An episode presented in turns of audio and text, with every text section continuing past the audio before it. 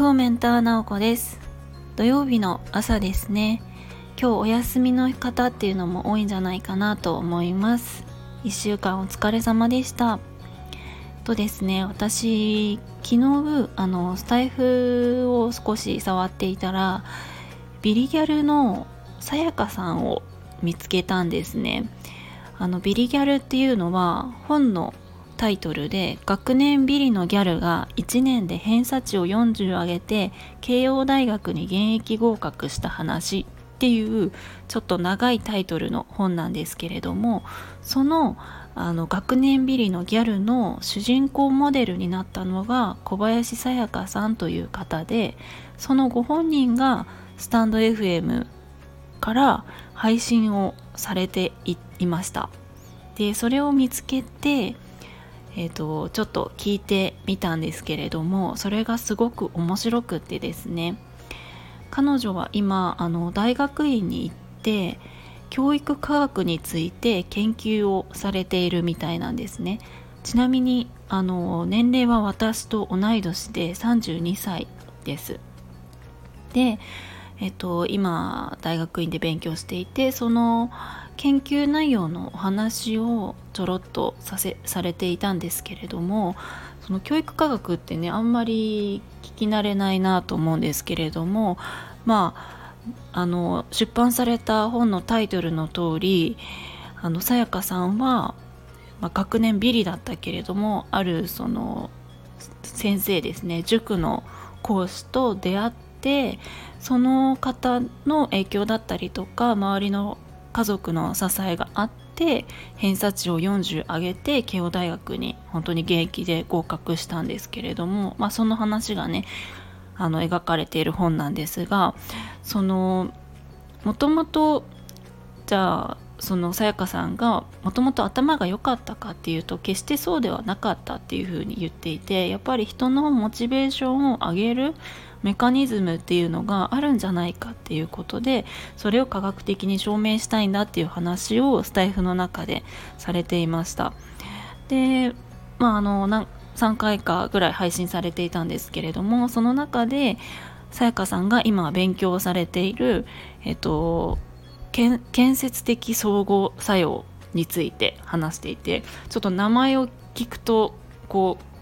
う難しそうだなっていう感じはするんですけどすごくそれを分かりやすくさやかさんがお話しされていてそれ本当に面白かったんですね。ちょっと気になる方は聞いてみていただければなと思うんですけれどもそれを聞いてあ私もすごく学ぶのは大好きだなっていうのを改めてなんか自分のことをちょっと考えてしまってさやかさんが今こうねあの20代30代になっても学び続けてるとか知りたいことにまっすぐ進んでいくっていうのは本当に素敵だなと思って私もその今ね別に大学院に行ってるとか学生をやってるわけではないんですけれどもこう本を読んだりして自分の知らないことを知れていく過程っていうのはすごく好きだなと思ったので今日はちょっとその最近勉強している話最近勉強してることの話をしたいなと思います。で今私が勉強しているのがマーケティングなんですね。マーケティングってえっとこれまで全然私は触れてこなかった言葉だけ知ってるみたいな程度のあのことだったんですけれどもまあ要はねあの商品だったりとかサービスを必要としてる人にあのいかに届けるかっていうところだと思うんですけど今あの一冊の本を読み込んでいてえっと顧客起点マーケティングっていう本なんですけれどもそこであの書かれているマーケティングの話がすごく面白くってそれの話をちょっと割とちょっと難しいというか初心者の私には難しいんですけれどもそれをちょっとここでアウトプットしたいなと思います。そうそう。さやかさんもねあのアウトプットするとか誰かとこう対話していくっていうのが自分にとってもすごい学びになるっていうふうにおっしゃってました。なのでなんかそれを受けて話してみたいなと思います。そう顧客起点マーケティングの中で大切だと言われているのが N1 分析なんですね。で N1 分析ってどういうことかっていうと N っていうのが、まあ、ナンバーの N なんですけれども N1 顧客たった一人の顧客を深掘りして徹底的に分析せよっていうことを繰り返し言ってるんですね。例えばマーケティングって言ったらこう1000人とか2000人とかたくさんの人のニーズの平均をこう探ってえっと、その人たちが望むものは何だろうって考えがちだけどそうじゃなくてもう一人を深掘りしていくってまあ、本当に一人なわけじゃないんですけれどもあのたくさんの平均じゃなくて一人一人を深掘りしていこうっていうことを言ってるんですね。でまあ確かにあの言われてみればそうで例えば自分のパートナーとか家族とかすごく親しい人一人に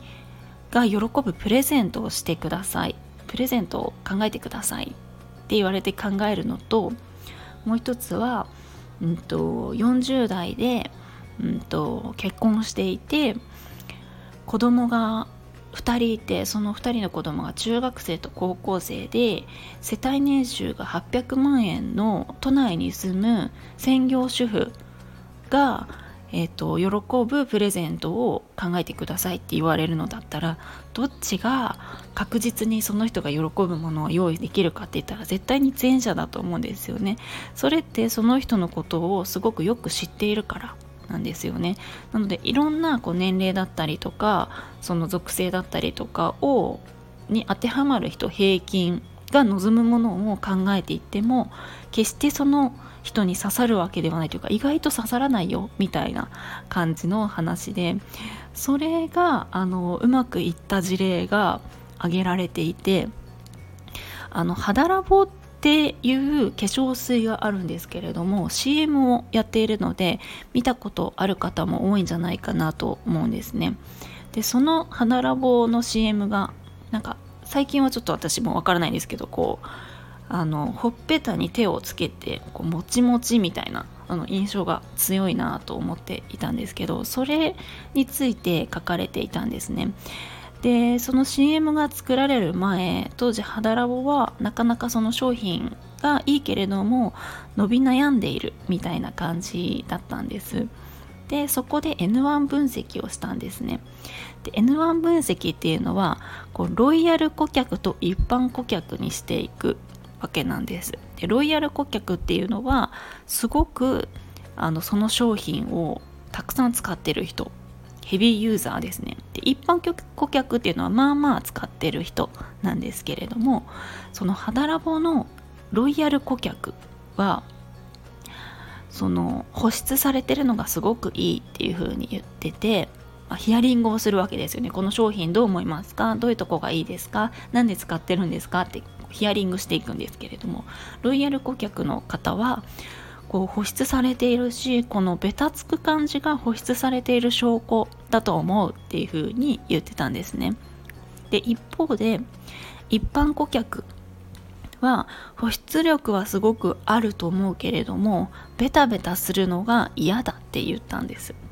まあ、当時その化粧水っていうのはすごくさっぱりする感じっていうのが一般的だったのでこう吸い付くべたつく感じっていうのはなかったみたいなんですね。でそこで N1 分析をこうしていったことで見えてきたのがやっぱりべたつきっていうのがその一般顧客にとってのちょっとマイナス面になってるんだなっていうことが分かりロイヤル顧客はそれがいいと捉えてたつまりベタつきが保湿の証拠っていうことを伝えれば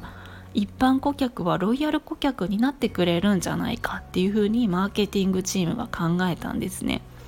そうやってできたのがあの CM あのこうベタつくっていうのが保湿されてる証拠だっていう風にそうあんまり私も意識してないけれども確かにその印象はすごく強くって